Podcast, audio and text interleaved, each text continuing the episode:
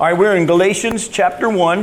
We're going to be in verses 15 and 16. Now, I, as I just told some of you before we started the recording, uh, I wanted to go into chapter 2. I thought we were going to go into chapter 2, and there is so much in chapter 2. I can't wait to get there because we'll deal with the Jerusalem Council and some wonderful history and some amazing conversations that were going on. But as I was beginning to do so and I was preparing for this study, God really clearly said, You're not done in chapter 1. And so I went back and looked at chapter 1 a little bit more, the verses where we left off last week. And I just feel like God says that we're to spend tonight looking at verses 15 and 16 of Galatians chapter 1. We touched on these two verses last week at the end of our study, but there's so much here for us that I felt that God wants us to take another week to mine some more from the depths of these verses. Now, we already saw how God had known before Paul was born that he would become a follower of Christ. And we looked last week at the fact that God's foreknowledge does not remove man's responsibility. If you remember at the end of our study, we looked at the fact that even though Jesus kept saying that the Jews were going to reject him and they were going to kill him and they're going to mock him and they're going to hand him over to the Gentiles and they're going to spit on him, but three days later he would rise, he still went into Jerusalem and wept and said, If you'd only let me, I would have gathered you as a mother hen gathers her chicks, but you were not willing. And we looked at the scripture and how they're both there. Man's responsibility and man be held accountable for whether he says yes or no in obedience to God's plan, and the fact that God already knows and nothing catches him by surprise. And so there are too many people that run to one side of the argument or the other. If anybody ignores the other side, they're, they're teaching only part of the scripture. Now, we have to be honest. None of us can understand how that all fits together, how I have a choice even though God already knows. It's hard for us to grasp. But we have to just accept the fact that God's word says that we each individually will be held accountable for whether we say yes or no in response to the offer of salvation through Jesus Christ. Yet at the same time, God knew before the world was even created everyone who was going to say yes and no. And as you're going to see tonight, God not only knows ahead of time who's going to be saved, but because of his foreknowledge, he makes choices ahead of time as to what it is he wants to do through us in our lives. See, I want you to look at how Paul said that God had a specific plan for his life that God planned for Paul even before he was born. Listen to what he says here again in Galatians chapter 1, verses 15 and 16. He says, But when he who had set me apart before I was born, and who called me by his grace, was pleased to reveal his Son to me, in order that I might preach him among the Gentiles, I did not immediately go consult with anyone. Now we're just going to stop. These two verses what we're going to take our time. Look closely what Paul says. Paul doesn't only say that God planned for him to come to know him ahead of time before he was born, he also had planned what his purpose or his part in the kingdom was going to be. God had a plan for Paul's life. And so I want to show you tonight is we're going to take a long time to look at a bunch of different scriptures in a lot of places throughout the Bible that what was true of Paul and the fact that God had planned before he was even born that he would be a preacher to the Gentiles is also true of us in a sense that God has a specific plan for each of our lives as well. Every one of us that have come to know Him through faith in Jesus Christ we're not randomly hoping to be a good Christian, or we shouldn't be randomly hoping to be a good Christian and trying to do good things, and hopefully one day God will say we did a good job. I want to show you scripturally that God has a specific plan for every single one of us that He has known was going to be saved and known we're going to be His ch- children, and He planned specifically what it would be. So I'm going to take some time to kind of lay this out from Scripture. So go with me to Jeremiah chapter 1 and look at verses 4 and 5. Here, Jeremiah talks about his story. And in chapter 1 of the book of Jeremiah, in verses 4 and 5, he says, Now the word of the Lord came to me, saying, Before I formed you in the womb, I knew you. And before you were born, I consecrated you. I appointed you a prophet to the nations. Did you see what Jeremiah says?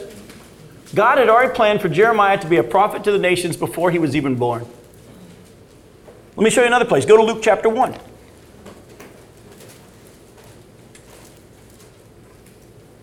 And look at verses 13 through 17.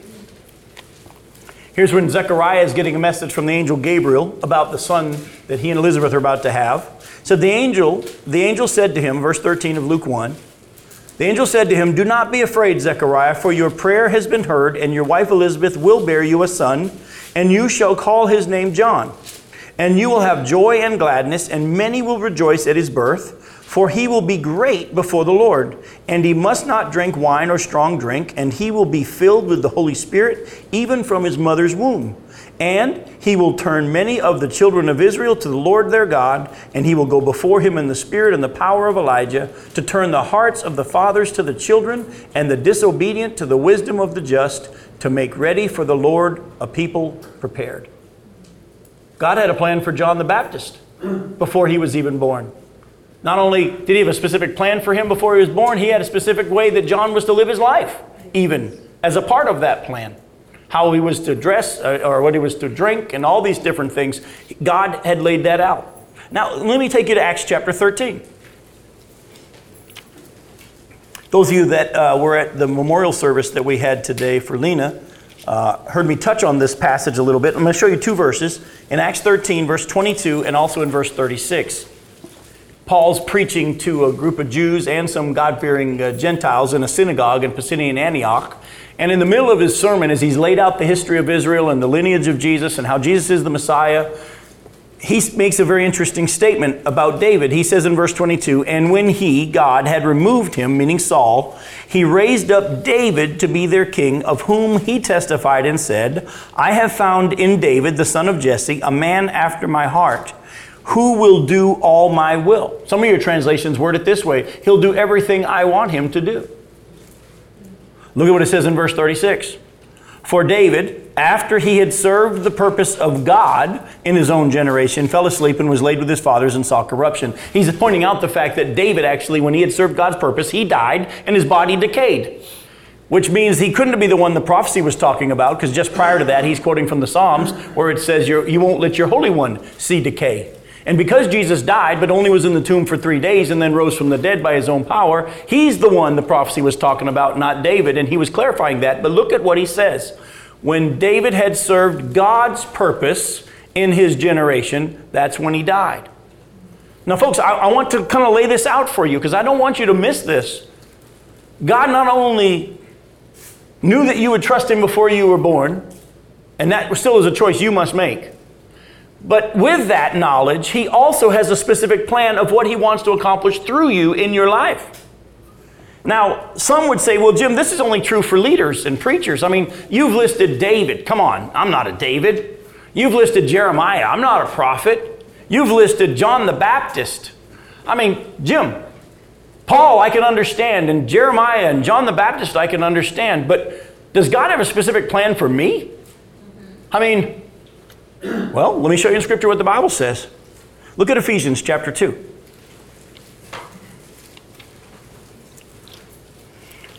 Remember now, Paul's writing a letter to the church there in Ephesus. And in chapter 2, verses 8 through 10, in a very familiar passage, he says, For by grace you have been saved through faith, and this not your own, is not your own doing. It is the gift of God, not a result of works, so that no one may boast. For we are his workmanship, created in Christ Jesus for what? Good for good works. Look closely, though, which God prepared beforehand that we should walk in them. I want you to see what's being said here. God planned ahead of time what good works he wants you to accomplish. He's not wanting you to just to do good works and hopefully one day God will say you did good. He has specific good works that He's planned for you. Remember in the parable of the talents, He gave one five, another two, and another one, each what? According to their ability. Well, who's the one who determines our ability? God. And He's the one who said, I want you, I've given you five, and you two, and you one, and I have a responsibility that I ask of each of you. He had a specific plan for each of them. But also go and look at Philippians chapter 2. You're in Ephesians, jump over to one book to Philippians, and look at chapter 2, verses 12 and 13. Paul says, Therefore, my beloved, as you have always obeyed, so now, not only as in my presence, but now much more in my absence, work out your own salvation with fear and trembling, for it is God who works in you both to will and to work for his good pleasure. He says, Look, you've been obeying, and that's great. And you obeyed when you're in my presence, and now even more when I'm not there. I want you to continue to take real serious this relationship that you have with God. That's what he means by work out your salvation with fear and trembling. He says, I want you to take serious this relationship that you've been given. Now, uh, one of the ways I could show you that that's what it means is if we were to take the time and go back to Corinthians, you'll see that Paul talked about a time when he had sent Titus to the church in Corinth, and he praised them for the fact that they received Titus with fear and trembling. Now, they weren't afraid of Titus. They weren't like, oh no, Titus is coming and he's the boogeyman. They took serious his visit. They listened to what he said and they did what he said. And that's what this means here. Paul says, Look, I want you to take serious this relationship you've been given with God, this salvation that you received, because I want you to understand something. You just haven't been saved and put on a shelf of those who are now going to heaven. But you actually now have God Himself living within you by His Spirit, and it, God Himself is wanting to live out His plan for your life through you. I see people going, wow. That's, that's why Dr. Jeremiah said, a man doing God's work is immortal until God is finished with him. That's right. That's right. A man doing God's work is immortal until God's done with him. The safest place you can be is in the center of God's will. One of the most unsafe places you can be is out of the will of God. You're right. But now some of you are still saying, okay, but I don't know how that applies to people like me. I work with my hands. I can't wait to show you Exodus 31. Go to Exodus 31. Go to Exodus 31.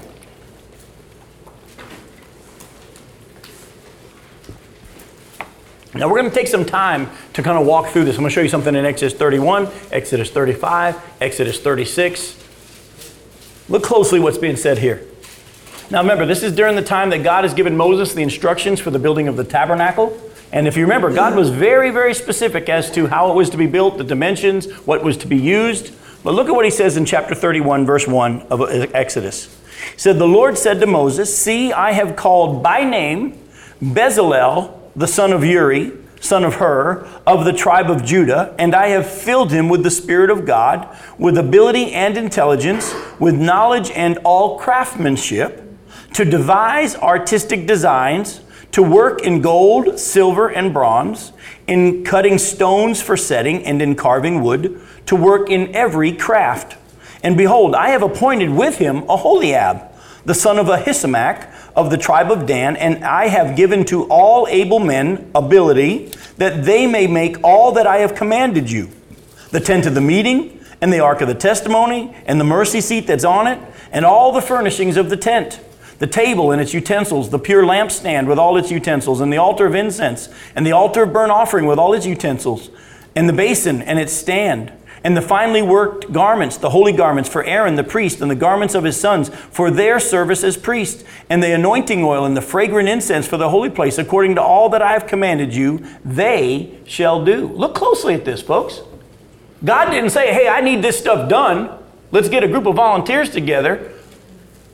By the way, in all my years of, as being a pastor in different places in the country, this is why I got rid of the nominating committee. Because the nominating committee works against this biblical principle. The nominating committee in our churches typically are looking for volunteers to fill spots.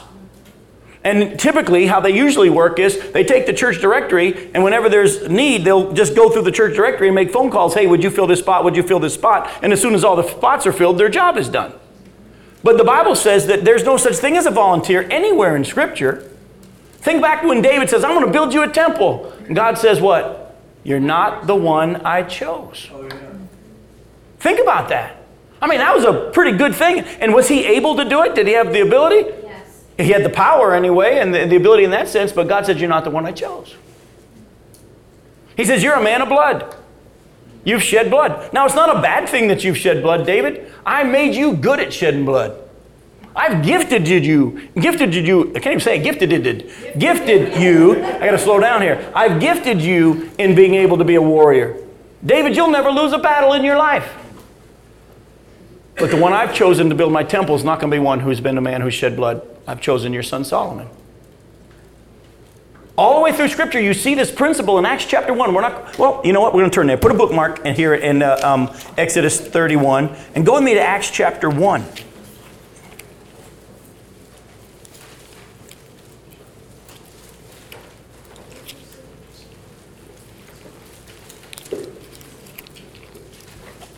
Look at verse 15 and following. It says, In those days, Peter stood up among the brothers. The company of persons was in all about 120. And he said, Brothers, the scripture had to be fulfilled, which the Holy Spirit spoke beforehand by the mouth of David concerning Judas, who became a guide to those who arrested Jesus. For he was numbered among us and was allotted his share in this ministry. Now, this man acquired a field with the reward of his wickedness, and falling headlong, he burst open in the middle, and all his bowels gushed out. And it became known to all the inhabitants of Jerusalem. So that field was called in their own language Akeldama, that is, the field of blood. For it is written in the book of Psalms, May his camp become desolate, and let there be no one to dwell in it, and let another take his office. So one of the men, who have accompanied us during all the time that the Lord Jesus went in and out among us, beginning from the baptism of John until the day when he was taken up from us, one of these men must become with us a witness to his resurrection. And they put forward two Joseph called Barsabbas, who was also called Justus, and Matthias. And they prayed and said, You, Lord, who know the hearts of all, show which one of these two you have chosen to take the place, take the place in this ministry and apostleship from which Judas turned aside to go to his own place. And they cast lots for them, and the lot fell on Matthias, and he was numbered with the 11 apostles. Did you catch that? They didn't look for volunteers. They said, Lord, you know who you've chosen. Show us who it is you've chosen. Now, a little t- trivia here. That's the last time you're going to see casting lots anywhere in the Bible. You know why? Holy Spirit. The Holy Spirit comes in chapter 2, and He comes to indwell us, and He'll lead us, and He'll guide us, and He'll teach us, and He'll show us the things that are to come. The Bible says that the Holy Spirit will direct us and teach us. There's no need to cast lots anymore. But they prayed this prayer. Peter said, Lord, you know who you, show us whom you've chosen. Actually, I would challenge you to show me anywhere in the Bible where there's volunteering. Now you say, wait a minute, what about Isaiah 6? Doesn't God say, Whom will I send? Who will go for me? And Isaiah says, Here am I, send me. Doesn't that sound like he's volunteering? Yeah, but back up. In the beginning of that chapter, it says, In the year that King Uzziah died, I saw the Lord high and lifted up. Who's the only one that saw God on his throne? Isaiah. Who was the only one that had that, just prior to that, had the angel take the coals from the altar and touch his lips? Only Isaiah. When God says, Whom will I send? Who will go for me? Who was the only one in the room? He wasn't volunteering, folks. He was responding to a specific call of God. Some, will say, wait a minute, wait a minute. Um, Jim, what about Gideon? He went and enlisted all these people. And God, yeah, that's true. The Bible even says that God empowered Gideon to enlist all those people. But then God says, you go now to that group and you say, anybody that's really kind of afraid and doesn't want to do this, they're free to go. And 22,000 people said, thank you very much. And they left. Those were the volunteers. Yeah. Actually, those were some of the volunteers. Exactly. But then God said, you still got 10,000. They still have more. I want you to now take them down to the river and have them just take a drink. And they're free to choose however they want to drink. But the ones who drink in this manner are the ones I've chosen. Folks, all the way through Scripture. And I want you to hear it. It's not just for the preachers. Let's go back to Exodus and I'll show you some more here. Go to chapter 35. So, Jim, you're trying to say that we are nominating committees, we have the committee to call pastors? Don't get me started on how churches call pastors now either. I, um, to be really honest with you, uh, a lot of the ways in which we do it is very, very unbiblical in the sense that we get a representative from this group and a representative from this group and with someone from this department, and they all get together and they go pick. It's not even close to how the scripture talks about that kind of a thing. And we're suffering the consequences of that as well because we're looking at a bunch of resumes and making our choices from someone on a piece of paper in one sermon uh, instead of, honestly, the Bible actually shows you folks a, a, wonderful picture of them rising up from within the body as their gifts become known over time and they move from, you know, uh, whatever role they're using to, or into deacon and possibly elder, and we're afraid of that term. And in time, senior elder, if you will, and they're a known quantity. Uh, they appointed elders and leaders from within the body. Once in a while, as the church began, God would have Paul to appoint pastors, if you will, for a time, like a Timothy or a Titus. But as the church grew, that wasn't necessary anymore because they came from within. But nowadays, we, we, we think we're smarter than God, and we come up with all, well, we need to have someone who represents the senior adults on that committee, and someone who represents the youth on that committee, and someone who, and, and we go at it with man's eyes, but again, you're going to derail me, so don't, don't let me go there. Well, you had your hand up, Chris. I was just going to say that in all these examples, it shows the, that God's chosen who He has for that particular task, but the individuals involved, whether it's the masses that get assembled, or uh, individuals that, that uh, who wanted to do something, there was a desire by those people to be involved, as opposed to being nominated externally by somebody else. Yes. Or an arm twisting kind of a thing. You- yep. It's, I'd like to do this, and then the question is, okay, Lord, am I the one to do it? Exactly. And actually, you just made a wonderful transition to chapter 35 and 36 because that's exactly what we're going to show you. Go to chapter 35 and look at verse 30. This we're still dealing with the Bezalel and Aholiab. Says then Moses said to the people of Israel, "See, the Lord has called by name Bezalel, the son of Uri, son of Hur, of the tribe of Judah, and he has filled him with the spirit of God, with, with skill, with intelligence, with knowledge, and with all craftsmanship, to devise artistic designs." Isn't that cool? to work in gold and silver and bronze, in cutting stones for setting and in carving wood for work in every skilled craft. And he has inspired him to teach, both him and Aholiab, the son of Ahisamach of the tribe of Dan. He has filled them with skill to do every sort of work done by an engraver, or by a designer, or by an embroiderer in blue and purple and scarlet yarns and fine twined linen, or by a weaver, or by any sort of workman or skilled designer. Bezalel and Aholiab, and every craftsman in whom the Lord has put skill and intelligence to know how to do any work in the construction of the sanctuary, shall work in accordance with all that the Lord has commanded. Now, I love verse 2. Look closely. And Moses called Bezalel and Aholiab, and every craftsman in whose mind the Lord had put skill, everyone whose heart stirred him up to come do the work. You see that there's two things here? There's a desire within them to do it, and God has gifted them to do it. And that's very important. They, one of the ways you'll know that this is something that God has chosen for you to be a part of, one of the ways that you'll know that God has chosen for you to be involved in this ministry or whatever it is, is you're going to have a desire and the ability. See, there's a lot of people over my years of being a pastor who had lots of desire but no ability. I want to sing the solo. Uh, actually, we'd rather you not. You know what I'm saying? I want to teach that class. The class doesn't want you to teach that class. And so there's a difference between saying, I want to do it, and also having the gift. And so here's the deal, as Chris was pointing out, it's not, hey, would you fill a spot? There's a desire within them as well. They rose up, they were stirred by their heart, and God had gifted them to do it. And that's one of the ways that you'll know. But don't think that if you're not a preacher or a teacher or whatever, that this doesn't apply to you. These are the ones that got their hands dirty building the stuff. Allison. And don't think that if God calls you, He won't equip you. All of the things that He gave to these two men would have taken a lifetime for any one of those skills to be learned as a craftsman. Yep. For them to have had all of those could only have been given and equipped by God. Exactly. What had they been doing? What have these men been doing for the last so many years? They've been wandering in the desert, and before that, they had been slaves. And as far as we know, all they did was make bricks. Yeah. Where did they learn this skill? Oh, it was from his grand. No, no, no, no. They had been in slavery for 400 years. There was no trade passed on.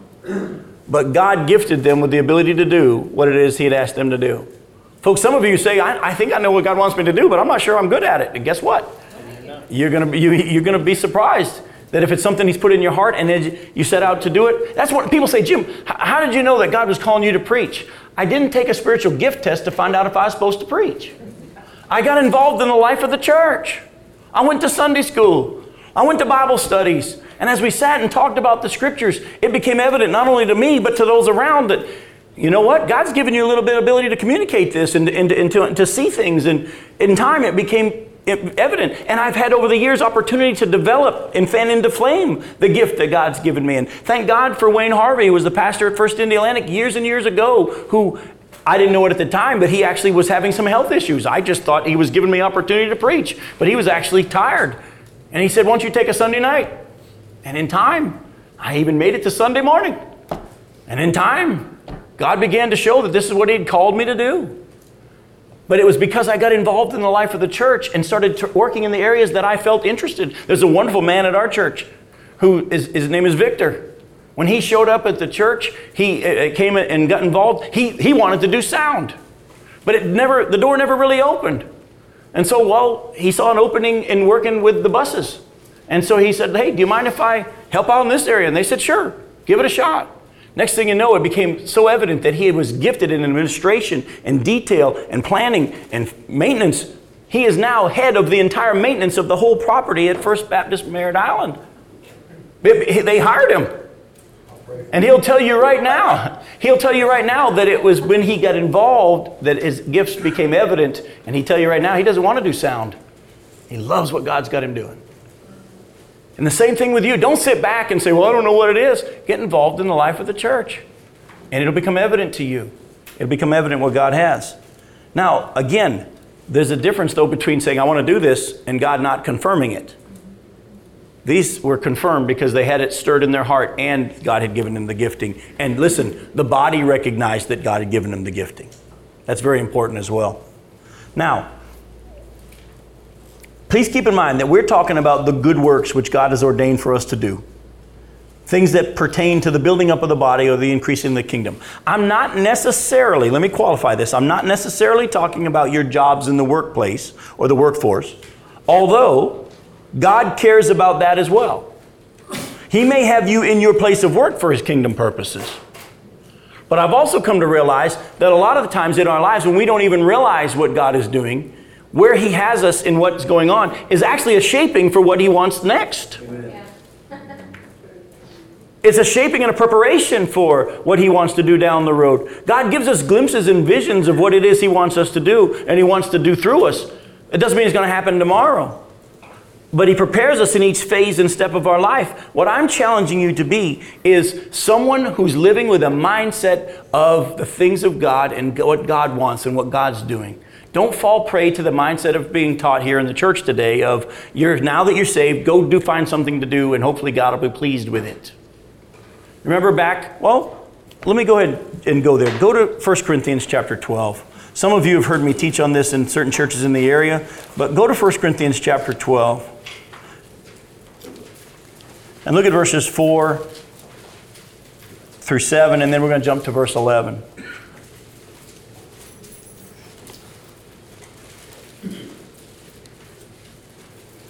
In 1 Corinthians chapter 12, look at verse 4. It says, Now there are varieties of gifts, but the same Spirit. And there are varieties of service, but the same Lord. And there are varieties of activities, but it's the same God who empowers them all in everyone. And to each is given the manifestation or evidence of the Spirit for the common good. Now, verse 11 all these are empowered by one and the same Spirit, who apportions to each one individually as he wills. Now, I don't want you to miss something. We all understand that when we get saved, that God gives us certain gifts and abilities, if you will, spiritual gifts to be used for the, the building up of the body. We all understand that, and we don't waste our time arguing over what I think your gifts ought to be. We know that that's determined by God. But this same passage also says, though, that the same God who determined what our gifts would be also has chosen where and how we're to use our gifts. You can have more than one gift. Oh, yeah, you can definitely have more than one gift. But here's the deal. Here's the thing I want you to understand. Even though Peter and Paul had the same gift mix, as you'll see when we get further into Galatians chapter 2, if we ever get to Galatians chapter 2, that God had chosen for Paul to preach where and to who? The Gentiles. And Peter was chosen by God to preach where and to who? To the Jews. See, not, God has not only gifted you, He's already chosen where you're to use those gifts and with what people. You might be gifted to teach, but that doesn't mean you're supposed to teach youth. It might mean that you teach at older folks, or it might be that you're to teach youth. Just because you're gifted to teach doesn't mean you're gifted to teach everyone. And anybody that's tried to teach everyone will come to realize they're different animals, aren't they? And I'll tell you one thing those who are called and gifted to teach with teenagers, especially the junior high, I call them pre human myself. but there are those who are tremendously gifted to teach, but not only teach, but to teach with the young people. So, some, again, I want you to hear, like we had talked about earlier, some of you right now might say, I don't even know what God's plan is for my life. Well, guess what? He'll use you wherever you are if you'll let Him. I want to take you to something that you might not have even really thought about. Go to 2 Kings chapter 5. 2 Kings chapter 5, and look at verses 1 through 3.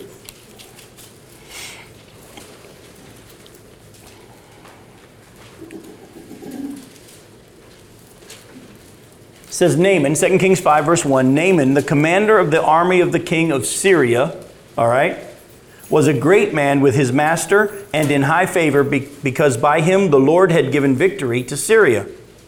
He was a mighty man of valor, but he was a leper. Now the Syrians, on one of their raids, had carried off a little girl from the land of Israel, and she worked in the service of Naaman's wife. She said to her mistress, Would that my Lord were with the prophet who is in Samaria, he would cure him of his leprosy. Now we're just going to stop here. I want this to sink in. This little girl was kidnapped, right? And a, a warring raid, a band of raiders, if you will, from Syria had gone into Israel and taken her captive. And she was now working as a slave for the wife of Naaman. But God used a kidnapped little girl who had her eyes on the kingdom of God and God's purposes in everything. Remember, the Bible says in Romans 8, God caused all things to work for the good for those who love Him and are called according to His purpose. She didn't sit there saying, I wish my boss would die. I hate my job and I can't wait till I get out of here. She was looking for what God was doing in everything. And she said, Oh, if only Naaman would go to the prophet who's in Samaria, he could be cured of his leprosy. And God used this little kidnapped girl to have the commander of the army of Syria. Boy, doesn't that ring with what's going on in our world today. The commander of the army of Syria to come to faith in the Jehovah true God. Isn't that amazing? But it was because she was willing where she was to have a view of God, I'm here. What do you have in mind? And folks, if his plan is to move you, He'll show you when that is as well. But He wants us first to be willing to acknowledge that our lives are not our own. You've been bought with a price. And God has chosen before you were born, not only that you would come to know Him, but He's also chosen what? How He would glorify Himself through you. And one of the ways you'll know is it just lines up with how you're stirred and passion in your heart and what you're gifted, and His yoke is easy and His burden is light. But he who has been given faithful with little, the Bible says, will then be given more.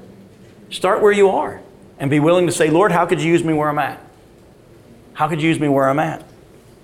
Go with me to Romans chapter 12. We're going to look at verses 1 through 8.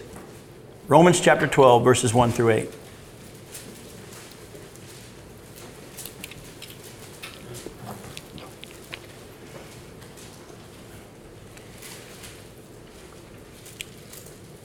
Now, we've just, if you remember me teaching on this many times, at the end of chapter 11, he's just said how it's all, everything in the world's about God. How you're not going to figure him out.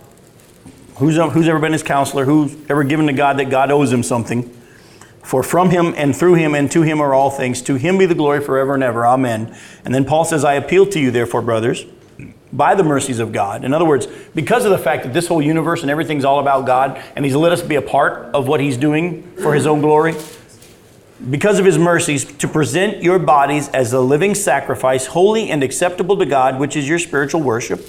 Don't be conformed to this world, but be transformed by the renewal of your mind, that by testing you may discern what is the will of God, what is good and acceptable and perfect. For by the grace given to me, I say to everyone among you not to think of himself more highly than he ought, uh, than he ought to think, but to think with sober judgment each according to the measure of faith that God has assigned. For as in one body we have many members, and the members do not all have the same function, so we, though many, are one body in Christ, and individually members of one another. Having gifts that differ according to the grace given us, let us use them. If it's prophecy, in proportion to our faith. If it's service, in, in our serving. The one who teaches, in his teaching. The one who exhorts, in his exhortation the one who contributes in generosity, the one who leads with zeal, the one who does acts of mercy with cheerfulness. You see, here, this is all tied back to what he's just said in the end of chapter 11. This whole world is all about God and his plan. And he chose to reveal himself to the nation of Israel and to create the nation even uh, from one man, Abraham, and to make a nation that he would reveal himself to, that they would be his witnesses to the world. And then that through them the Messiah would come. And then that through the Messiah many would come to faith and be reconciled to God through Jesus and his death on the cross and his resurrection. And then, as you know, the Bible says for those of us who have put our faith in him, the Holy Spirit was going to come upon us and we're going to receive power and would be his what? His witnesses in Jerusalem, Judea, Samaria, and the uttermost parts of the earth. And as we're seeing tonight, not only is He chosen for us to be His witnesses, specifically how He wants to witness His power through us is going to be made manifest by the gifts that He's given us, and they're different, and the ministries that He's chosen for us, and they're to be different. Yet many of us have grown up under the church that said, You all need to be at work day. Y'all need to be, we expect everybody to be at everything and to always be doing everything the same way. And no, no, no. What is it that God has gifted you to be? And how do you fit into the body? And I love how here he starts breaking it down. If you don't understand, I'm saying those of you that have been gifted to prophesy, prophesy. Those of you that have been gifted to teach, teach. Those who have been gifted to serve, serve. Those who have been gifted to give. I mean, folks, let's be honest. Some people are just blessed by God with the ability to make money. And he says to those people, I blessed you with the ability to make money so that you would be my conduit, so that money would be passed out, so that the kingdom would be accomplished through the giving and supporting of ministries. Thank God for those of you that support what I do. My gifts are in preaching and teaching His Word. And I'm able to go and preach and teach wherever because people support the ministry with the funds to take care of plane tickets and meals and whatever else that needs to be done. And I'm able to do what I do because other people take care of the gifts, use their gifts. Folks, I don't know what it is that you're supposed to be doing, and it is not my job to tell you what it is. But I'm going to tell you this the Bible says, warn the idle, encourage the timid, help the weak. If you not plugged in somewhere, tonight I want you to hear that God has a place or places that He wants to plug you in. And there's nothing better than knowing this is what God's called me to do. And I'm going to tell you watch out for man who will try to add on to what God has chosen for you to do and try to burden you with, well, you need to do this too. And the church has crippled each other a lot. We start making added rules as we've been seeing in our study about how we're to dress or what translation we're supposed to use, and all these things we add. And well, you're supposed to do this too. To your own master you stand or fall, and that's the Lord Jesus who lives within you. And I'm going to tell you, find out where it is that He's gifted you and go to work there. Now, look at what He says here in Romans 12. So, what He says, You want to know God's will for your life? We just saw that in the end of verse 2. He says, Don't be conformed to this world, but be transformed by the renewal of your mind, that by testing you may discern what is the will of God, what is good and acceptable and perfect. And then he says, For by the grace given to me, I say to every one among you, not to think of himself more highly than he ought to think. In other words, but to think with sober judgment, each according to the measure of faith that God has assigned. In other words, we don't know whether or not we're a five or two or a one, it, then you're not to know. You don't know if you've been given five, two, or one, and you're never to know. He just tells us that so we won't compare ourselves with each other. Do you understand? We don't sit around and say, "Oh, I think Rita's a five. Of course, nobody said that, Rita, but just, but, uh, but, but, uh, uh, it's Rita. She loves it. But what I'm saying is this: no one, we're not to sit and worry about who's a five, who's a two, who's a one. But God told us that so that we would not compare ourselves to each other, and we'd be faithful to live what it is that God has us to do. So don't spend your time comparing, well, I don't, I'm not as gifted as so and so. Where does the Bible say you're supposed to be as gifted as so and so? If the preacher ever said you should be as gifted as so and so, stop listening to him because he's not preaching the truth of the Bible. But each according to the measure of faith and the gift that you've been given, you stop living for self, first of all. We need to die to self. We need to line our minds up daily with God and His plan for us. We're not to think of ourselves more highly than we ought to but to use the gifts that God has given us according to the measure of faith He's given us. I want to take a second here and read to you a devotional that uh, somebody sent to me uh, over about two weeks ago, and it lines up so perfectly with where we are tonight. This is actually by Chuck Swindoll. Uh, it's in 2 Corinthians chapter 4, verses 1 through 7, and, and you can go and look there later on. But he, this is what Chuck says in his devotional here about being a servant heart says in his fine little volume, In the Name of Jesus, Henri Nouwen mentions three very real, albeit subtle temptations any servant of Christ faces.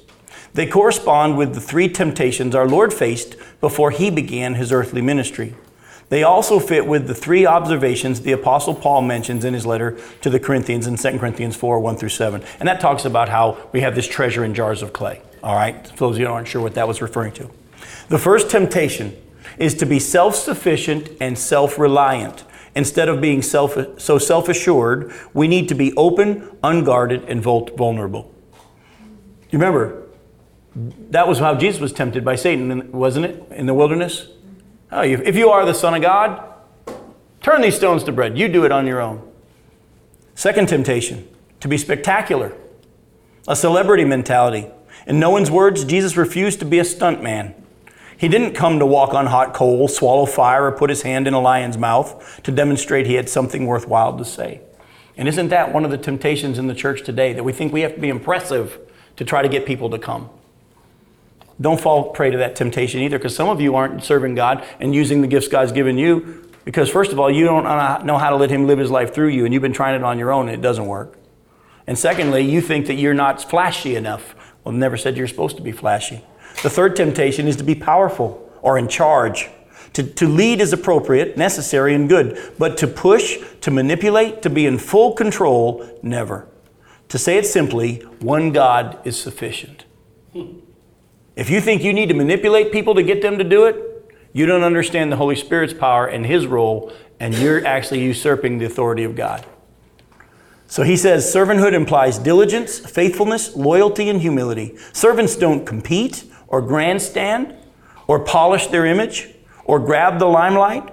They know their job. They admit their limitations. They do what they do quietly and consistently. Servants cannot control anyone or everything, and they shouldn't try. Servants cannot change or fix people. Servants cannot meet most folks' expectations. Servants cannot concern themselves with who gets the credit. Servants cannot minister in the flesh or all alone. Let me suggest five practical guidelines for cultivating the right kind of servant habits. Whatever we do, let's do more with others. Ministry is not a solo, it's a chorus. Whenever we do it, let's place the emphasis on quality, not quantity. Excellence, not expansion, is our goal. Whenever we go to do it, let's do it the same as if we were doing it among those who know us the best. Not only will this keep us accountable, it'll guard us from exaggeration. Whoever may respond, let's keep a level head. If someone criticizes, don't allow it to get you down. If someone idolizes, don't tolerate or fantasize such foolishness. However long we minister, let's model the Master, a servant hearted and grace oriented style. Let's serve in the name of Jesus. A servant hearted attitude keeps us from self, a self minded attitude. There's a lot here. But what I want you to hear is this is that God has a plan for you. And you've got to take your eyes off of what other people are trying to tell you it should be. And you need to do what it is that God's called and gifted you to do. And you need to stop comparing yourself with others and live the life God has for you. Real quickly, Allison, before you go there, in Hebrews chapter 12, remember what it says. Let us run with perseverance the race marked out for us. Go ahead, Allison. When we compare, it's ultimately pride. Yeah. We're saying either we don't match up, so we're, it's either false pride or false humility, or we're too prideful, trying to say that we're better. I'm going to tell you, you're right, and I'm going to take from what you said and just tell you. In, in my years of being a pastor, the people that were the hardest for me to deal with were the people that thought more highly of themselves than they ought, and they were a handful, and also the people who thought more lowly of themselves than they ought, and they were the woe is me codependent type, and they were a handful. It's pride in reverse. It sure is. And so, those of us who understand who we are in Christ and we're living the life God has for us, those are the ones who, well, man, I love those kind of folks in my churches. Just this, I had to experience this myself again. I, we're going to have to be reminded of this over and over. But when I was in Romania, the, uh, the pastor of one of the churches that I was preaching at, and who was also whose house I was staying at, he had actually, uh, their church was building a camp for young people to go out. It's about 45 minutes outside the city, and it's under construction. And they had been raising funds for this. And they actually had sent 12 men from their church to drive to Germany, which was a 15, 18 hour drive, to go to this hotel and empty the hotel of all its contents. They had purchased everything inside this old hotel. We're talking all the beds, we're talking hundreds of beds and chairs and tables and the dishes and the silverware. I mean, they took everything from this hotel. And when I mean everything, they actually removed the walk in freezer. They took everything because they had purchased all the contents inside that building before it was demolished. And they had loaded this 18 wheeler, and there was another truck being loaded up with the rest of the stuff because it didn't all fit in one. And the pastor was rounding people up to come meet the truck at the camp to unload it. And I'm at his house, and he said, Jim, I want you to come unload it too. Some of you may or may not know this, but I have had to stop carrying things that are heavy because the last time I helped someone move, and I've been a pastor for a lot of years, and I've helped a lot of people move. I injured my back and I have a disc that if I carry anything too heavy, it bulges and I lose strength in one of my legs.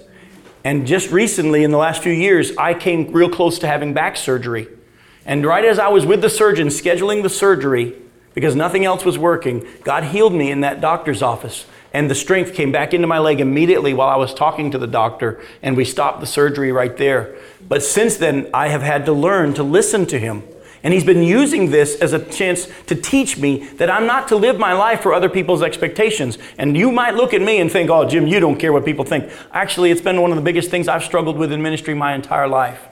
One of the reasons why everybody has loved me as their pastor was I tried to make everybody happy. And now I'm in the house of this pastor who's rounding up these people to unload this truck, and the Holy Spirit is saying, Don't go unload that truck, but stay home. And it was very hard for me to do. But I told the pastor, I'm sorry, but my back and my Lord won't let me go do this. And he looked at me funny as if to say, Well, come on, you know, I'm feeding you, you're in my house. Why don't you go do this? And I was able, under the Lord's direction, to just say no. God did an amazing thing. And this truck, when it showed up at this camp, 50 to 60 different people from that church showed up to unload. And what they thought was going to take six hours only took two. And the pastor and, and, and someone else who was in that house came back, and they were all excited because of how simply and wonderfully it went. Because the body showed up, and the ones who were gifted to do that hauled everything out of that truck, and he said, We didn't need you. Maybe it was because you obeyed. It might have been because I obeyed. All I know is that I know I obeyed. And I thank God that I did the hard thing by saying, no, I'm not supposed to do that, even though there was pressure from the church, brothers in Christ, to say, you need to be doing this. Folks, I want you to become that kind of a person as well. God has a specific plan for your life. And when you're living it, there's a joy and a peace that I can't describe to you. I want you to live in that as well. Back in Galatians, go to Galatians chapter 1 again we see that Paul not only was chosen by God to preach, but he was specifically chosen to preach to the Gentiles. Folks, God has not only designed the what of our ministries, but he's also chosen the who to's and the whens and the how muches. How many of us over the years have been involved in ministry, but then the brook dried up and God said, I got something else for you to do, but the church said, No, we need you to keep doing it. Remember when Elijah was told to go to the brook at the Kerith Ravine and ordered the ravens to feed you there? But then the brook dried up and God said, I got a new place for you to be. But there's many of us that are in ministry right now and we're doing the things that God had us to do at one time, but God said it's time to move on and we stayed. And you know who you are, you're miserable. There's no joy in your service of the Lord. But someone's got to do it. And if I don't do it, it won't get done. And without realizing it, we're making some horrible statements about our God. We think that He can't do it without us or that he's impotent without our service. Or we've been guilted into continuing to do something that God says, I got something else for you to do. And folks, we're missing out. And we're killing ourselves trying to serve God.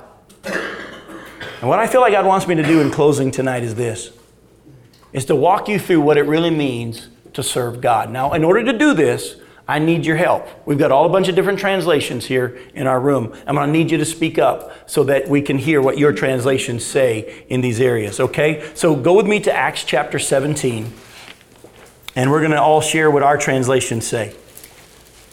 Acts chapter 17.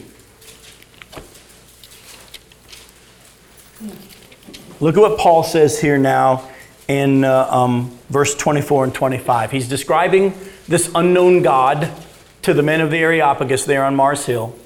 And he says this in, in verse 24. He says, The God who made the world and everything in it, being Lord of heaven and earth, does not live in temples made by man, nor is he served by human hands as though he needed anything, since he himself gives all mankind life and breath and everything. Now, here it says in my translation, the ESV, that he's not, God is not served by human hands, right?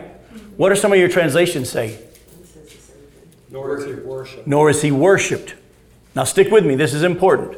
All right? So, what translation do you have here that says worship? King James? Uh, New American, or New King James. New King James says worshiped.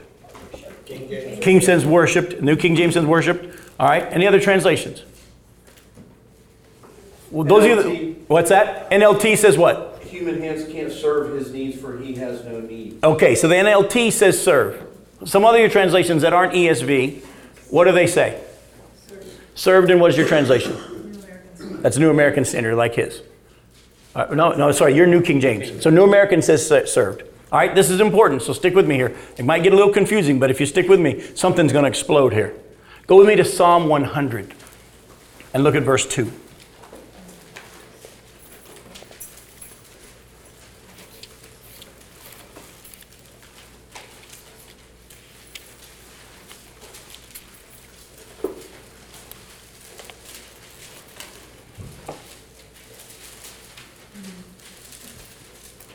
The ESV says, serve the Lord with gladness.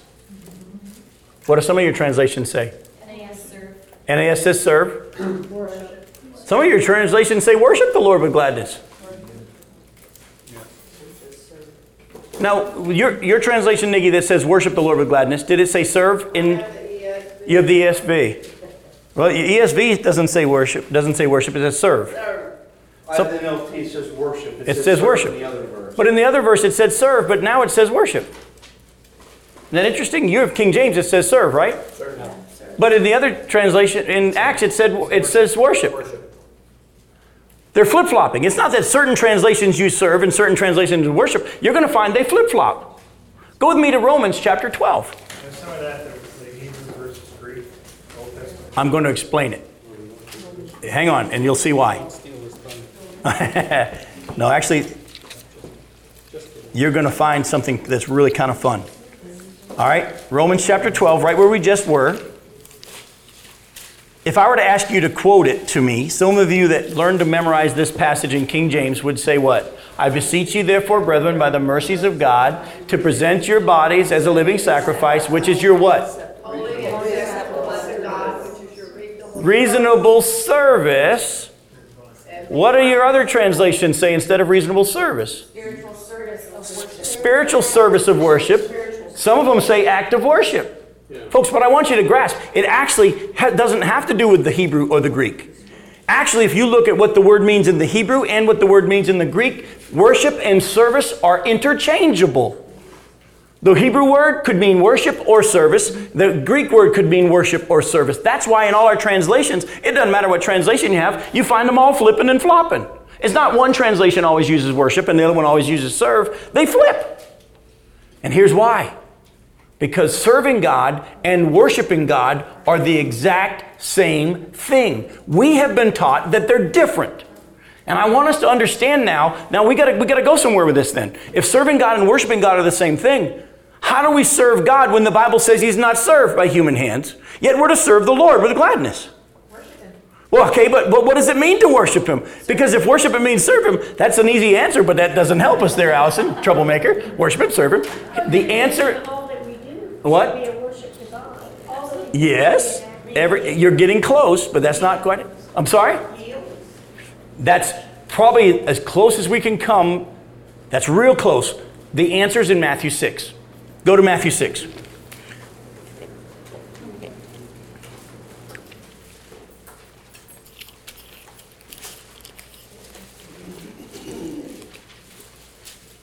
All right, now look at verse 24. All of our translations are going to say the same thing here.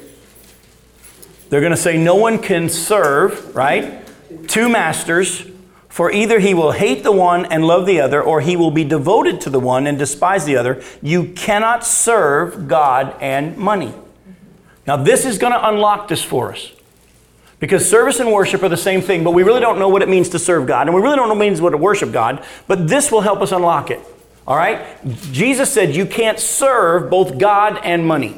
Now, in order to understand how to serve God, because there's we're to serve Him yet where He's not served, we have to leave the serving of God alone. And let's take a look at what it means to serve money.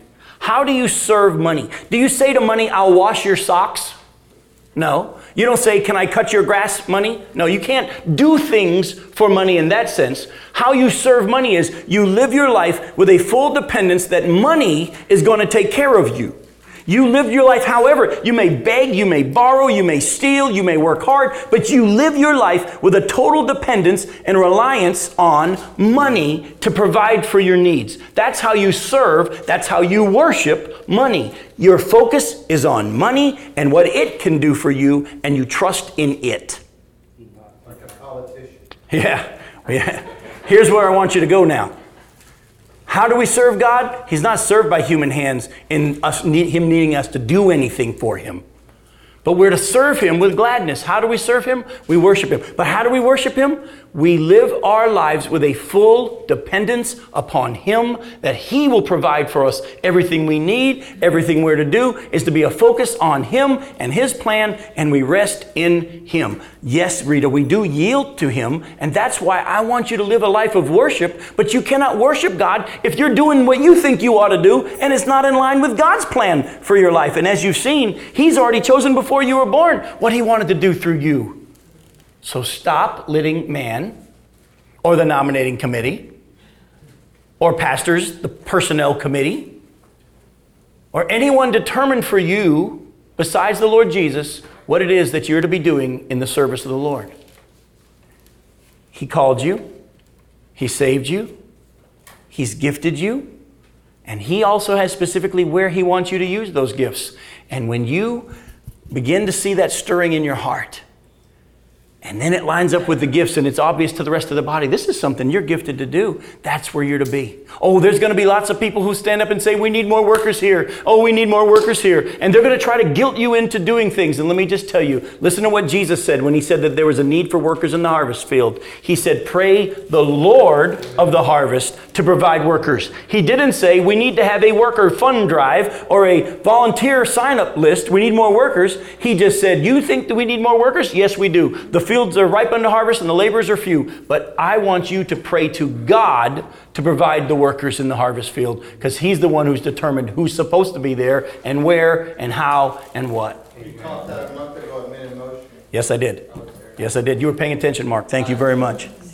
Here's the last thing, and it we'll get right to it. I'll send you something I want to encourage you with. Some of you are saying, Jim, it's awful late in my life to be hearing this message. Never too late. And listen,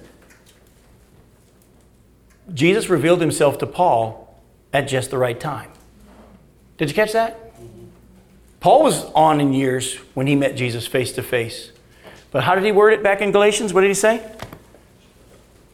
But when he who had set me apart before I was born and who called me by his grace was pleased to reveal his son to me, when he chose to open my eyes to this, when he chose and as you look at Paul's life, all of a sudden you realize all those years that we would say were wasted, oh, they didn't amount to anything in the sense of him earning reward in heaven.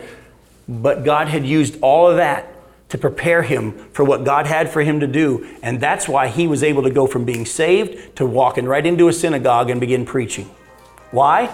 Because he had spent his life studying the scriptures, and God said, All that I've done in your past is helping you to get ready for what I want to do now. So don't sit there and say it's too late. Go find out where it is that He's gifted you and called you and let Him do it through you and enjoy it. It's really a lot of fun. And stop deciding what everybody else should be. You're not the Lord. Allison. I was just going to say, as parents, learning to let your kids make their own mistakes because there is a place that God has them that He wants them to be. David accomplished everything God wanted him to, including everything that happened with Bathsheba, including all of that. He takes even our mistakes and our wrong choices and He'll use them for His purposes. It wasn't God's first choice that he sleep with Bathsheba, but he wasn't derailed by him sleeping with Bathsheba. And some of us have made some good boo boos in our life, but that doesn't mean you're disqualified. It is a learning experience to get us back to where God wants you to be. And all that came out of Galatians chapter 1, verses 15 and 16.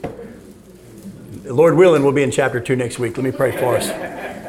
Father, uh, I, I could just go on and on as I, I get so excited when I see these things just jump off the page. But Lord, forgive us. Because we honestly, over the years, have made judgments about you and how we have designed our bylaws and our constitutions and our manuals according to what we think ought to be done or how we think it ought to be done. And we have put together man's ways of doing things that totally disregard your, your leadership, your direction, and your power and your plan. Oh, and we think we're serving you. We think we're doing good. When in actuality, well, as you said in Matthew chapter 15, these people honor me with their lips, but their hearts are far from me.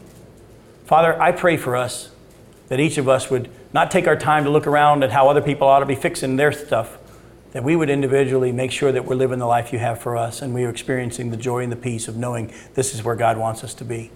Oh Lord, there'll be times you'll challenge us to step out of the boat into waters that are scary and, and wild, but you'll be there and you'll show your power.